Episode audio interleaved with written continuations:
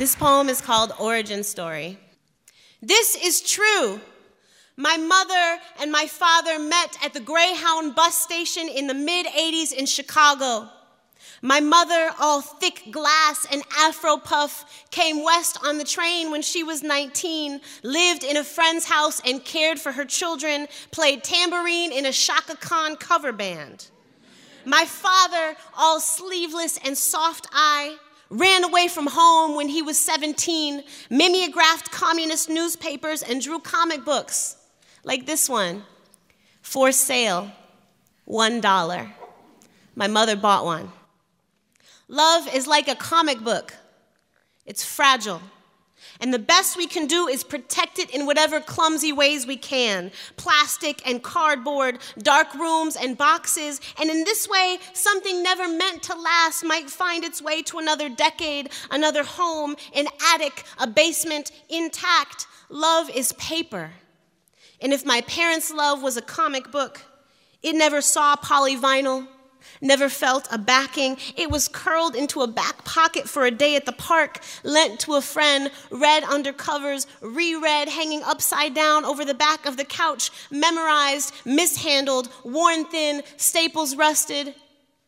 And a love like that doesn't last, but it has a good ending. Thank you. Chi City, please join me in welcoming to the stage the hosts of the Code Switch podcast, Shireen Marisol Meraji and Gene Demby.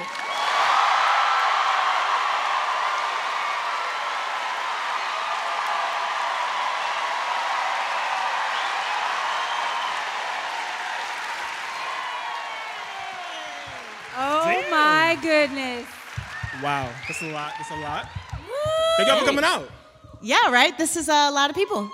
I told this you. Is, oh good thing I can't see them all. so a love like that doesn't last, but it has a good ending. Yes, true. True story. Is that you? Oh, I hope that I last. I hope I stick around. Oh, am I the good ending? Are yes. you the good ending? Yes, yes, I am. That's me. That's me. Yeah, yeah. My parents are not together, but I'm alive, so it's uh, yes. A, There's a lot of comic book imagery in your poem. Yes, there is. This week, the internet has told us that they want you to be the next writer for the Invincible Iron Man. Yes, the internet is a fickle, fickle mistress. What is happening? What is, what is happening? Uh, so the short, not super nerdy, wonky answer is that uh, Brian Michael Bendis, who's a longtime Marvel writer, is leaving Marvel for DC, which is like a big shocker in the comics world. Uh, and he created a lot of new characters who are people of color, including mm-hmm. Miles Morales mm-hmm. and Riri Williams. Spider-Man and Iron Man. yes, from Spider-Man and Iron Man titles. Uh, and Riri is a uh, black teen girl from Chicago. And so, who like is a genius? And someone was like, you know, who should write that is Eve Ewing. Uh, yeah, so that's obviously very flattering and very humbling. That's what's up. Eve actually has to bounce. I do. We're very I, I, I, agreed already to uh, read at a like a community justice fundraiser on the West Side, mm-hmm. so I'm gonna go to that. I know, thanks. Right? People are like, yes, that's a good thing. Be good, have Thank fun. Thank you, Eve. What's good, Chicago? What is good? How you feeling, Shireen? I am so nervous. Me too. We've never done this before. We have never done this before. No. And not only have we never done this before, we have never done this before in front of 1,500 people. So I cannot believe you all came out tonight. We're so grateful I'm you all honored. came out. You, we question your life choices. It's cold as hell outside. I, we, we do. It is too cold. All right, so a little later on, we're going to be doling out advice on some complicated questions about race. We got three Chicagoans to write to us, and we invited Chi Town's Lois Lane to come help us out with that. That's yes, Natalie Y. Moore from WBEZ 91.5. Natalie. After that, we're going to do some songs that are giving us life. This might turn into a full blown turn up situation. But first, a special friend of the podcast is here to talk about his new documentary, Our Play Cousin The Problem with Apu.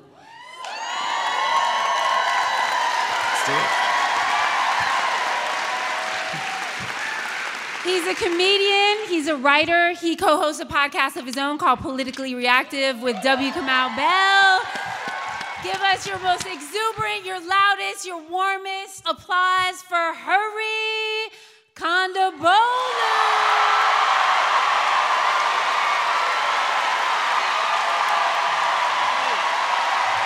Oh, look at all these uh, NPR uh, FOCs. National Public Radio uh, Fans of Color. Yes. Ah, yeah. Yes. You do exist. Yeah. So Hari has been on the podcast before. He was actually on one of our most popular and polarizing episodes. It was mm-hmm. called The Explanatory Comma. Some of y'all might remember that episode. It's the episode in which we discussed sort of the ins and outs of when you explain something in a story to a community that might not be the audience that you're intending to listen to. Mm-hmm. Like you're basically explaining it to white people and what that means to the people of color who are listening to it. We got some hate Yeah, over I mean, it was a great Google advertisement. Because I was like, oh, you don't understand a thing? Why don't you Google it? And then people are like, I'm never going to listen to your show again. I don't understand why this can't be for me. So we brought you on here to talk about the documentary you've been working on for two years. It's called The Problem with Apu. For the two people in the audience who don't know what The Simpsons is, can you just explain who Apu, the character, is? Um, okay, there's a TV show called The Simpsons that's been on for 30 years. And, 28, um, right? 20. and a bunch of white people made it in 1990, and they thought it'd be funny to put uh, an Indian convenience store owner in it with like a thick accent and like really one-dimensional. And uh, people really love the character because uh, people are racist. And um, and then like 30 years later, the show's still on, and uh, one of the kids who grew up watching it uh, made a movie. All right, we're to play some clips from that movie. Yeah. Uh, the first one doesn't need a whole lot of explaining. You're talking to Kal Penn. He's an actor. Maybe people know him from Harold and Kumar Go to White Castle. He played Kumar. And let's watch the clip. I hate Apu. Hate Apu. Hate Apu. When- and because of that, I dislike The Simpsons. Wow, the whole series. Yeah. The whole series? Yeah. I love The Simpsons. I just don't love that character. but The whole I have thing. never been able to divorce the two. I love The Simpsons because You hate yourself. Uh, because I, I complete this this whole film is me trying to get over the fact I hate myself. So you've been working on this for five years. Two years. Oh, I thought it was since 2012 you've been working on this. No, I made a I made a video. I made a, a, a there was a piece on W. Kamau Bell's old show, Totally Biased, which I used to which I used to write on and was a correspondent on, and that happened five years ago when I did this oh, piece. that okay. if I did this for five years, oh my God, what a waste of five years. But you've been seething about Apu for 20 some odd years, right? Yeah, I Almost I don't 30. think- I wasn't, I haven't been seething. seething. Like I'm a 35 year old man. I'm not seething about a cartoon character, but. But you felt strongly enough about What? a cartoon character that you made a documentary about him. I mean, I think it's the fact that was the only representation that South Asian Americans had. Like, there was nothing else. There, there was like Gandhi, and so that's not all right. And then, and then there was there was Apu, and like growing up, there was nothing else. And initially, I was so excited. Like, we have something. Like when you don't have anything, something is amazing, and then you realize, oh, that's not a good something to have. Mm-hmm. You know, when you realize that, like, oh, I'm, like my parents, I don't want them to be seen in public because they talk this way, or mm-hmm. when you feel like, oh, I thought I was American, but I'm not quite because I'm not represented in any way except this cartoon character. You know, that's when you start to realize, like, oh no, this is the worst thing that could have happened. Yeah. Well, that's an exaggeration. There's been a lot of other things in the news, but like that is, that's a thing that is not positive that happened. So what's the deal with Apu's name? It's, his name is Apu Nahasapeemapetilon. I think Yes. that's Ooh, good job. That was Yeah. first. That was first pass for one take hove. Sure. Well, what's the, well, the, well, the last name, uh, Nahasapeemapetilon, is based on a Sanskrit root uh, for a racist bull. and um, get it? They got long names. And Apu is based on the Apu trilogy, which is a series of films by the legendary Indian filmmaker Satyajit Ray, uh, who I love. His first film, Pather Panchali, is one of the greatest films I've ever seen in my life. I like still cry at the same point. It follows a small boy through childhood to adulthood, going from a small village into a city, dealing with the hardships of day-to-day life. It's a, he's a very complex multi-dimensional character. and uh, Matt Groening, who created The Simpsons, was a, a fan of that, and unironically, I don't think he realized how ironic it was, named, you know, this convenience store character Apu. And uh, yeah, so it kind of is is the last thing I, I'm sure he wanted. He also probably never heard of The Simpsons because he died before. Uh, So, a little known fact Apu was voiced by a white actor. Did you always know that a white actor did Apu's voice? I'm a huge Simpsons fan, like I still am, and so I I knew who was doing all the voices, and, and when I found out, I don't remember when I was 11 or 12, it was it was a bummer, and certainly like you know they used to have the Simpsons voice actors come on like late night shows to do the voices, and everyone's like, oh my god, that's the voice from the other thing, except this man is doing it, you know, like and people get all excited.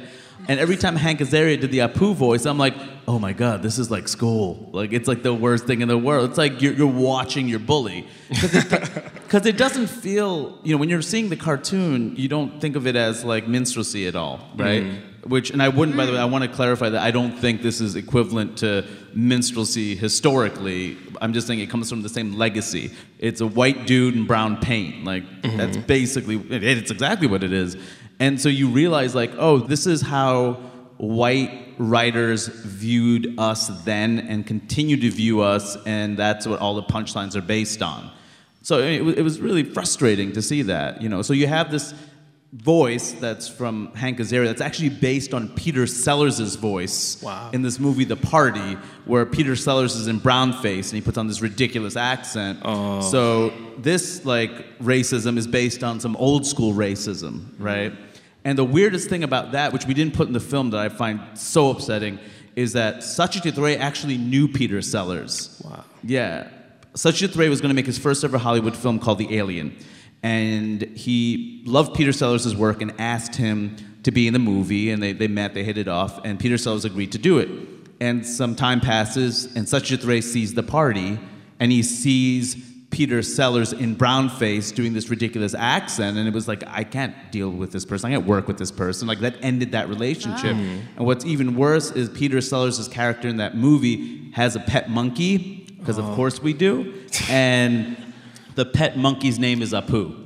Wow. So like it was ruthless, you know, Yeah. and it's one of those things where if you don't squash racism when you see it, it mutates and mm. comes back. Because after all these years, but that's that's an old legacy, and we're still. I mean, this cartoon is based on this racism from the past. We still see how it lives. You tried to hunt down Hank Azaria for this movie, though. You tried I to wouldn't say hunt down. That sounds On the Twitter. that sounds criminal. Um, we tried to we tried to get Hank Azaria to be in this movie, and he declined. We definitely had a, a journey. It was a lot of emails, and there was there was actually a phone call that we had that also isn't in the movie because it was a private phone call. But I don't give a shit. But like he he said that he liked my work, and he was very appreciative of the documentary, and he didn't feel comfortable with me controlling the edit of, of, of, the, uh, of, of the film. And he said a compromise would be if I agreed to do the interview with him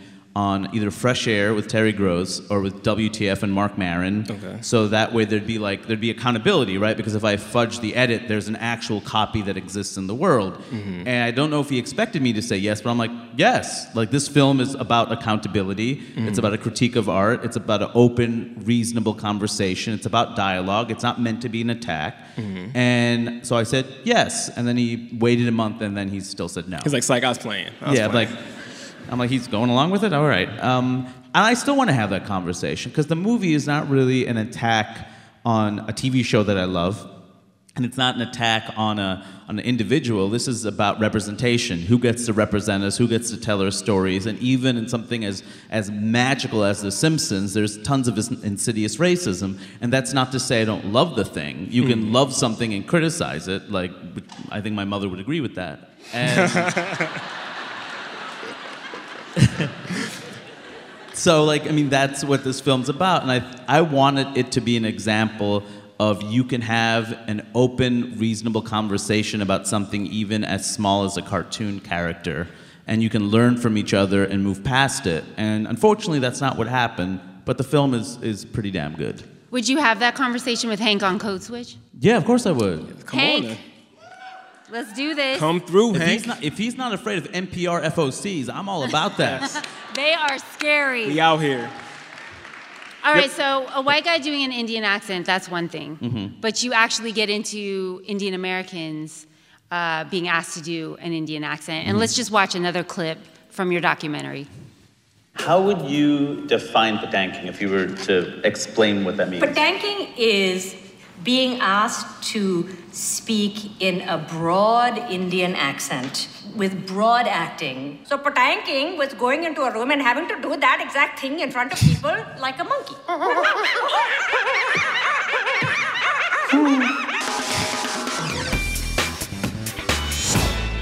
God, that music's terrible. Isn't it? We ran out of money. This is what the budget allowed us. So patanking. Yes. That's the first time I had ever heard of that. Patanking is a term that Sakina Jaffrey, who's in the film that you just saw in that clip, Sakina Jaffrey created that, and she never gets the credit for it, so I just want to make it clear that Sakina created that. And she calls it patanking because the sound of that word, patanking, like that's basically the essence of ah. what people like the dur, dur, dur, that ridiculous. That's that's the essence of what they want to hear when they want to hear an Indian accent. Mm-hmm. Patanking. It's absurd. So that's what that's what we call it, and it's being forced to play a certain play a role really broadly. So if you have like you know you know how to do accents you can do do it in va- various regions of india you have specifics and you go in you study you do the thing Yeah. At this during this time period they would say that's great. Can you do the apu one?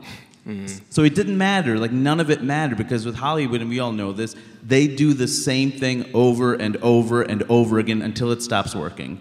And this this worked for a really long time. So i mean that's what the, a lot of these actors ended up having to do and i think that's important because actors are the ones that are representing a whole community right they mm-hmm. end up being our ambassadors whether we like it or not and they're being put in these positions where they have to represent us poorly or they get white people to represent us in brownface And they had really complicated feelings about that, right? I mean, they didn't necessarily say, no, we're not going to take these roles because you're asking us to do an accent. Right. I mean, you know, I'm a stand-up comedian, so I have the privilege of I get offered a role, I say no, I go on the road and I'm fine. I make money, like I, I can still be uh, creating art. If you're an actor, you're beholden to someone else's ideas, to someone else's money. If you want to work, you can't keep saying no. It's a much more difficult position. And also, you know, this we're talking about the pre-Aziz era. Do you know what I mean? This is pre-Aziz and pre-Mindy. This is when like you didn't have people not only being in the work but creating the work, owning the work.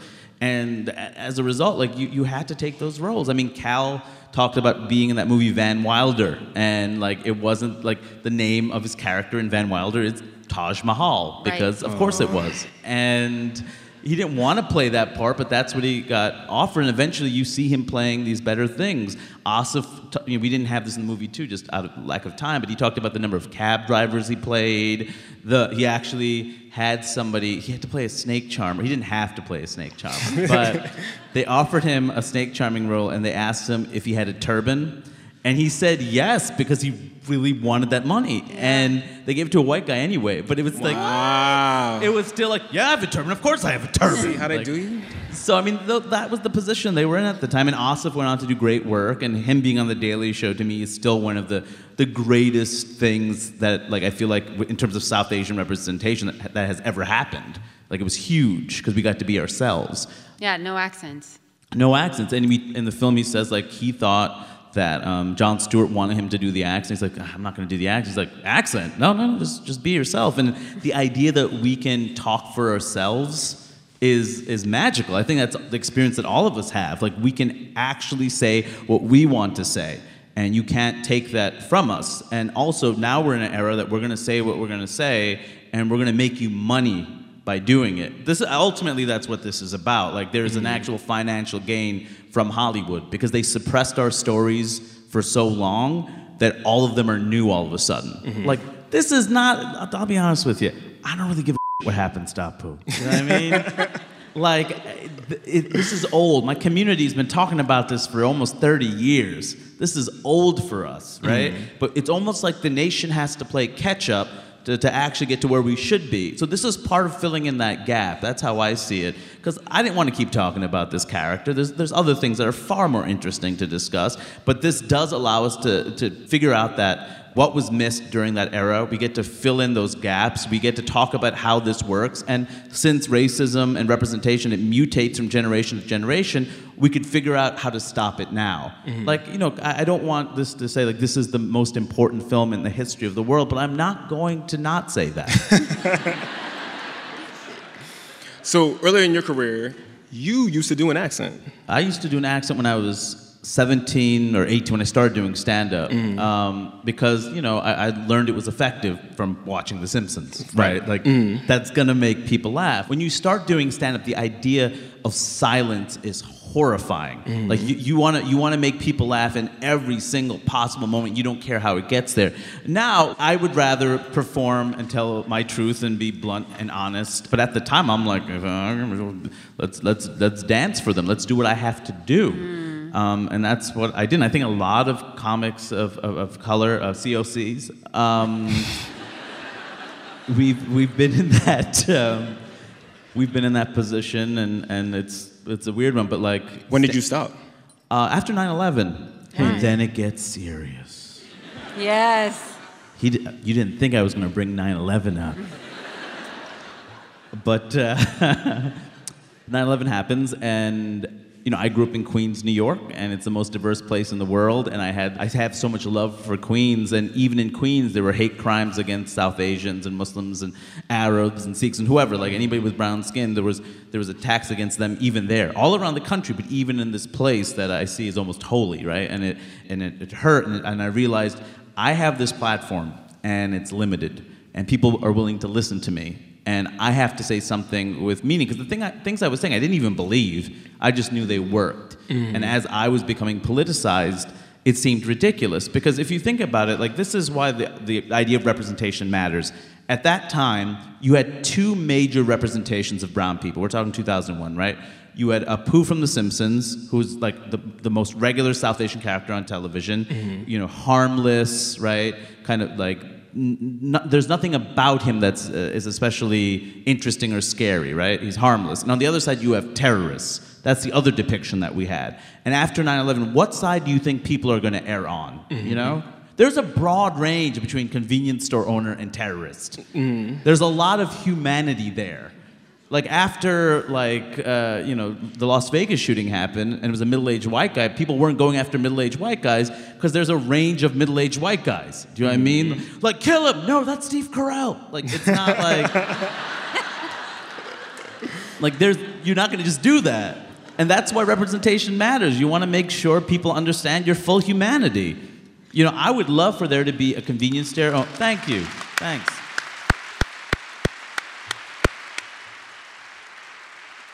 Thank you, choir. Um, I would love for there to be a convenience store owner or a cab driver or some character that actually had some authenticity to it, where you can hear their stories and you could find out what they find funny because they're dealing with hundreds and hundreds of people every day, and I'm sure they have stories. There's all these people that whose voices should come out finally, and I feel like we're in an era that you know that could possibly happen, and this is just a reminder of let's not do that again. Yes. Speaking of an era where that could happen, in your documentary, you talk about famous Indian Americans, Mindy Kaling. You brought up Aziz, the former Surgeon General, Vivek Murthy. uh, he's in the documentary. So, are we in a good place? Do you feel like you're in a good place as far as representation is concerned? With regards to my personal representation, I- Yes. it could be better. oh, well, yeah. I want some stuff, but um, Is this a happy ending? Can we leave people feeling good? Or, I mean, yeah, I mean, I, I, I mean, in the era that we're in, no one should feel good ever. But like,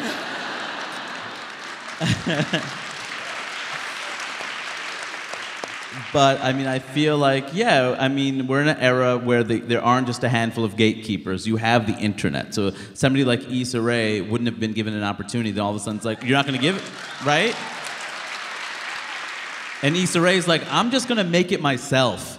And then all of a sudden, you, you have Hollywood's like, oh, we're not interested. Oh, how many people are watching it? How much money can we make? you know, we've loved you since the beginning. You know. And it's, it's, it's nonsense, but at the same time, there's something to be said about like we can actually control our images and we can reach our communities and other communities and we can create something that people want. It's not the days of three or four networks and a few studios, right? Where like everybody wants the, like the biggest audience share, so they're gonna pander completely to mainstream white America there's there's so much whether it's Amazon or, or, or iTunes or whatever there's so many different places where you can put stuff that like they want a piece of the pie. They don't want the biggest piece of the pie, and that means that all of us. Uh, I don't say all of us. Some of you I don't know, but like I think a lot. But I think that our communities actually have a chance to put something out, and people are interested in what we have to say because it's never been heard, it's never been seen, and they want that particular market. Like again, it's cynical to say this is all about capitalism, but you know it's true. Let's give a round of applause for Hari Kondabolu. He's a comedian and writer, a podcast host, and his new documentary is called The Problem with Apu. And Hari's gonna stay with us for our next segment that we call Ask Code Switch. Will you guys mind if he stays up here with us? Are you cool with that? All right. We're gonna be right back. Support comes from Delta Airlines, who wants to make your travel experience informed, connected, and seamless. With the Fly Delta app, you'll always be able to locate your bags. The app has real time bag tracking with RFID, giving you peace of mind in your hand. Download the Fly Delta app now. Support also comes from Google Home. There are things you need to know in the morning, like the weather, your calendar, or the news. A personal assistant can just tell you those things, like the one built into every Google Home. Just say, Hey Google, good morning, and the Google Assistant will tell you the latest forecast, traffic on your way to work, and even the headlines. It's a personalized briefing from an assistant that knows you best. It's a little help at home, like only Google can.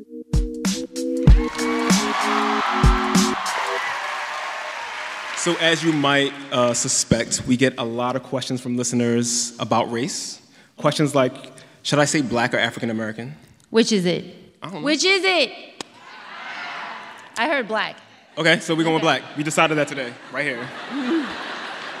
Uh, can I be woke and date a white person? So we get questions like this so much that we decided to just dedicate a whole advice column on our Code Switch blog to answering these questions. It's like car talk, but instead of janky carburetors, you have racist uncles. And that's how Ask Code Switch was born. All those racist uncles and aunts. And for tonight's show, we sorted through 300 questions and we found three from Chicago based folks. And we are bringing a special someone here to help us sort through these questions. Uh, she's a Chicago insider. She's a reporter with WBEZ 91.5. She covers segregation and equality in the south side of Chicago. Please welcome to the stage Natalie Y. Moore. All right, all right, Natalie Y. Moore. Natalie Y. Moore. Uh, we're going to go to our first question. Let's hear it. Hi, my name is Haley Braden, and I live in Denver, Colorado, although I'm from outside Chicago. My question is My extended family is made up of Southside Polish. Um, the third generation, for some of them, still live in the same neighborhood as my great grandparents did. And many of them are adamant Cubs fans, although most Southside residents are Sox fans. I've always wondered about the race and class element to this choice. All right, before we answer that question, make some noise if you're a Cubs fan.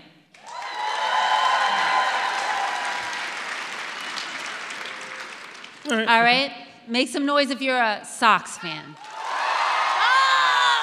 Oh! FOCs! And PRFOCs, In the that's what house. I'm saying. So, now the we have explanatory to totally change I know. right? I know. was like, it's we just be assumed it's nothing gonna be Cubs Cubs fans. So the explanatory comma here is uh, so the basic breakdown has traditionally been the Cubs play in the National League. They're on the white side of town, the north side of town. Uh, they play in Wrigley Field, which is of course named after the chewing gum magnate. The White Sox play, ironically, on the black side of town, on the south side, in some place called Guaranteed Rate Field. Comiskey Park. Okay. Comiskey Park. Okay. That's better. That's better. Wrigley Field is on the north side. It's in a neighborhood called Lakeview, which is very, very white, affluent, has a frat boy element to the mm-hmm. clubs and bars around it, if I'm being generous. And the White Sox play on the south side, actually, in a mostly white, though it's getting more diverse, working class neighborhood. So these do become shorthands like north side white, south side black, Cubs white, Sox black. However, we're talking about race, so it's complicated. Yes, we love to say that. For example, my family grew up liking the Sox and the Cubs. So, you know, the, the Sox won the World Series in 2005, and the Cubs won, as we all know, last year. You know, to Haley's question, I don't know her family's racial politics, so I don't know if they're saying we're Southsiders, we're not gonna, mm-hmm. you know, like the White Sox, but after the Cubs won, I saw all these black people on the South Side rocking Cubs gear. I don't know if they felt comfortable. So, you know, there's, it's shorthand, it's generalizations, but there's also um, many of us who believe Chicago over everything. So we're going to root for whatever Chicago team is winning. Go Dodgers. Our next question is from Caitlin Rosberg. She lives in Pilsen, uh, and she's in the audience tonight, I believe. Caitlin, thank you for your question, um, but we're not going to get to it yet because I don't know Chicago and I don't know anything about Pilsen. Natalie, can you just break down Pilsen for me? Um, depending on who you ask, Pilsen is either on the south side or the west side. I think Okay. it's south side, personally. Um, Pilsen was actually originally a Czech neighborhood, and today it's Mexican, Mexican American, and it's dealing with the strains of gentrification. Okay, with that, we are going to listen to Caitlin Rosberg's question. How do we, particularly white Chicagoans, balance the fight to desegregate Chicago with the need to not gentrify neighborhoods? Trying to address problems with food deserts and lack of accessible public transit and education is focused on specific wards instead of citywide initiatives, and a lot of alderpersons won't listen to people who aren't residents in their wards. When white folks move into these communities, it often gets results, but at the cost of pushing out people of color that have lived there for generations. Well, first, I want to say I appreciate the framing of her question and understanding that, you know, people of color want nice things in their neighborhoods too. So, how do we talk about development? Mm-hmm. First, I want to set the stage because I think gentrification is one of the most misused words that I hear in the city when we talk about development. Gentrification is about class, not race. They're first cousins, they go hand in hand, but mm-hmm. gentrification, by its definition, is the displacement of lower income people who are then replaced by higher earning income people. So you could be any race and do that. So that's our baseline right here. We know that that's happening in Pilsen. What can she do? Be a good neighbor, talk to her neighbors. Fight for affordable housing, lend her voice, be an ally. Don't ignore the public schools if she decides to have kids. You know, just being a, a basic, decent human being in your neighborhood. All right. And we know that Pilsen, you said, is a majority Latino neighborhood Yes. that is going through some gentrification. What about the black neighborhoods in Chicago? What's happening there? Gentrification ain't happening. Um, At least not on the south side, and I'm basing this answer on my 10 years of reporting at BZ and the academic research that's out there. So, for example, Bronzeville, everyone thought that was gentrification. You saw the displacement of lower income people with the tearing down of the high rise public housing, but those corridors are empty, so there was no replacement. And there mm-hmm. still are a number of low income people who live in Bronzeville. Mm-hmm. There was a study that was done that compared Pilsen to Bronzeville. Why did Pilsen gentrify and Bronzeville did not? Well, white people's perceptions of Bronzeville was black, crime, poverty, violent, poor. Hmm. Pilsen, Cinco de Mayo, tacos, and happy margaritas. Hmm. So it was more ethnically palatable mm-hmm. for Pilsen than it was for Bronzeville. Wow. And so what we're seeing is that people want development. I mean, everybody wants nice things in their neighborhood, no matter what their their income is. But I think the framing that we have to think about, particularly in Southside neighborhoods, Chicago is so humongous. We're so vast. And we're very diverse, but we're so segregated. And so the black neighborhoods on the south side are really dealing with trying to get over the foreclosure crisis, unemployment, mm-hmm. getting grocery stores. You know, it's a press conference in Chicago when a black neighborhood gets a gets a grocery store. So those are more pressing issues. But when we think about desegregation, we often think about okay, white people moving into black neighborhoods. Mm-hmm. But we have Wrigleyville that we just talked about, all these gated white communities on the north side that do their very best to keep out people of color or people, you know, who don't have as many means. The neighborhoods we're in right now where this this show is. So downtown, River North, River West, there have to be ways to get people into those neighborhoods to share within the wealth of the amenities. So desegregate white neighborhoods. Yes, there's a thing as white segregation. It's not just black segregation. All right, we're going to end with a question from Melissa Rodriguez. She lives in the burbs in Berwyn, and she's also here in the audience tonight. Thank you for your question, Melissa. Uh, let's hear Melissa's question. I'm a dark skinned Mexican American. There have been times when some of my light skinned Mexican peers have said to me, You look too Mexican, or you look like a chola wearing that, when I would be wearing something as simple as a turtleneck and jean jacket. How can a situation like this be addressed next time? All right, in Melissa's email, she mentioned to us that these friends of hers who are lighter skinned Latinx people, that they will wear traditional Mexican clothes, but for some reason they tell her that she looks too Mexican when she wears like a turtleneck and a jean jacket, which further confuses Melissa about what is going on here. Uh, Natalie, you talked to somebody and you have some advice for Melissa, right? I do. So this question is deep in colorism, class, colonialism. You know, if we turn on Univision right now, we're going to see mostly light-skinned Latinos. Until on- this week. Until, Until this this week, week, they got yes. an Afro An Latino. Afro-Latina. Um, so there has been this erasure of, you know, Afro Latinos, of indigenous people. So she's not in the audience tonight, but I reached out to Adriana Diaz, who is a nonprofit communicator. And her response, Melissa, was she feels frustration and empathy for you, but she also says there's a way to spin this to the people who are asking you. And so ask them, well, what do you mean when you say, I look too Mexican?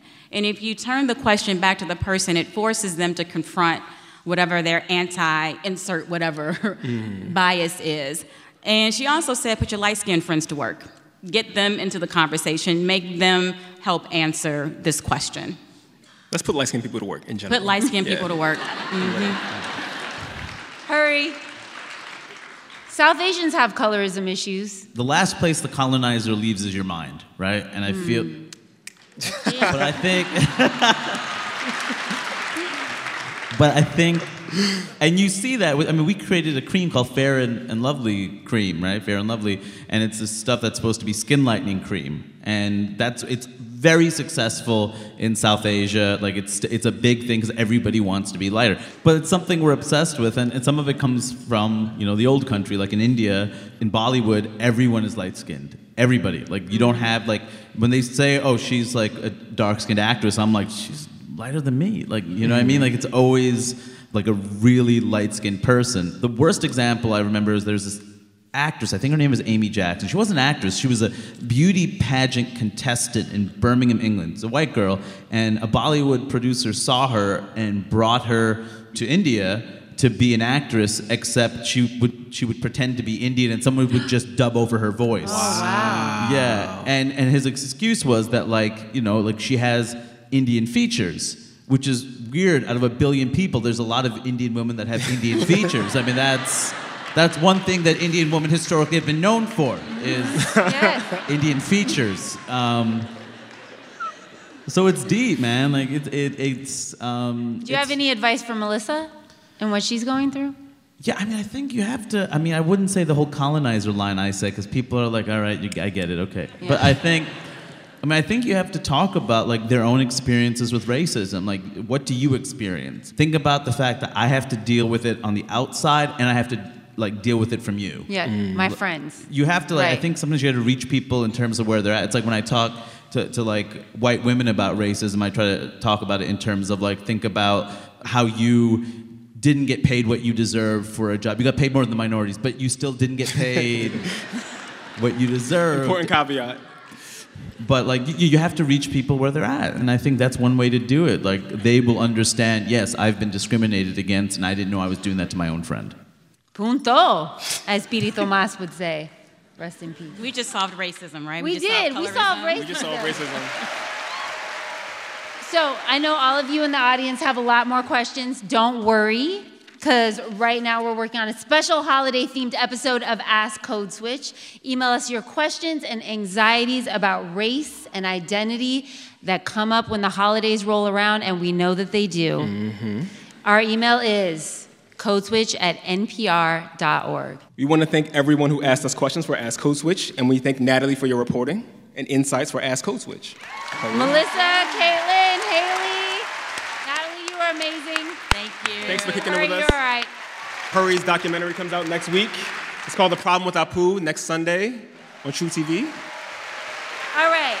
So to wrap the show, uh, Gene and I are going to tell you the songs that are giving us life right now. You want to start off? So Puerto Rico's been on my mind a lot lately. Puerto Rico. Are there any Puerto Ricans in the audience? Clap if you're. Ah, my Boricuas. Yes.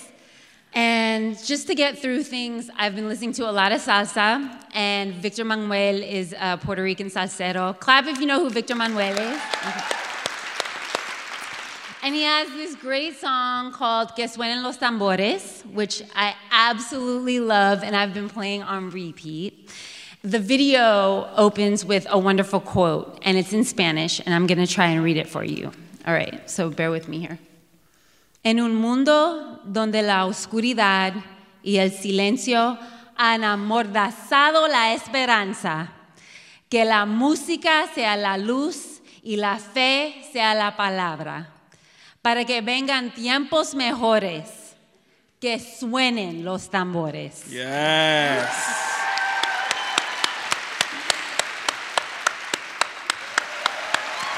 So here's the loose translation in English of that. In a world where darkness and silence has muted hope, music is the light and faith is the word.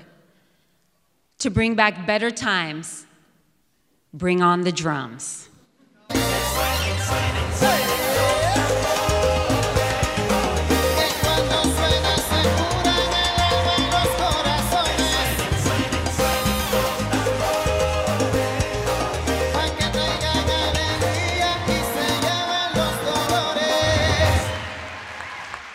All right, GD, what you got? So late in the spring, we did this episode on, of Code Switch on house music, which of course got to start here in Chicago. House music has some very uh, complicated racial dynamics, but when we were rabbit holing doing the reporting uh, for that episode, our editor, Sami Yenigun, who is a big house music fan, put me onto this song. It is a house edit of a gospel song called Jesus Can Work It Out. The song is by this dude named Charisma, and the house song is Work It Out.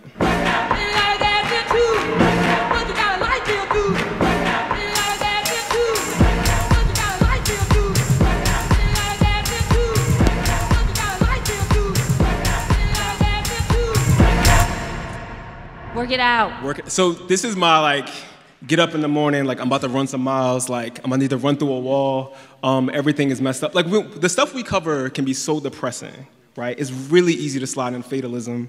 I think we have like a we have a lot of dark humor on our team. But every now and again, you just need to remember that like some of this stuff is gonna work itself out, but it won't work itself out unless we do the work, right? So that is my. Well. This is my my jam. This is the song that's giving me life. And we want to hear from you. We want to hear the songs giving you life. So tweet at us. Use the hashtag CodeSwitchLive.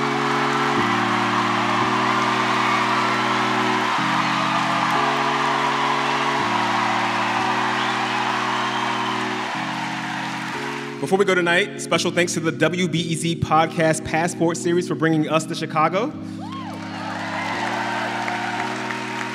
This series is curated and produced by WBEZ's Tyler Green. More shows in this series at wbez.org slash events. Also, thanks to WBEZ's events team. That's Haley Carlson, Ashley Thorpe, Mary Kathleen Nadelson, Simon Tran, and Mindy Zhang. The WBEZ recording engineer was Colin Ashmead Bobbitt. Support your local station. That's WBEZ. Turn because up. supporting your station is how you support us. Pop Culture Happy Hour, the Politics Podcast, and all the other NPR podcasts you love. But you love us the most, we know. Yes. Special thanks also to The Fest, which is a new podcast festival curated by the Third Coast International Audio Festival. Shout out to Johanna, Maya, and Emily from The Fest for co presenting this live show. And a special thanks to our volunteers tonight. That means they did stuff for free. So Yes. let's give them a round of applause. And back at NPR, our thanks to Anya Grundmann, Neil Caruth, and the NPR events team and visuals team. And thanks to producers Jessica Reedy, Leah Donnella, Walter Ray Watson, Maria Paz Gutierrez, our editor Sami Yenigun, and our executive producer Steve Drummond. Big shout out to the rest of the Code Switch team. We love you. Thanks to everybody here at the Harris Theater. I'm Gene Demby. And I'm Shereen Marisol Meraji. Chicago, be easy. Peace.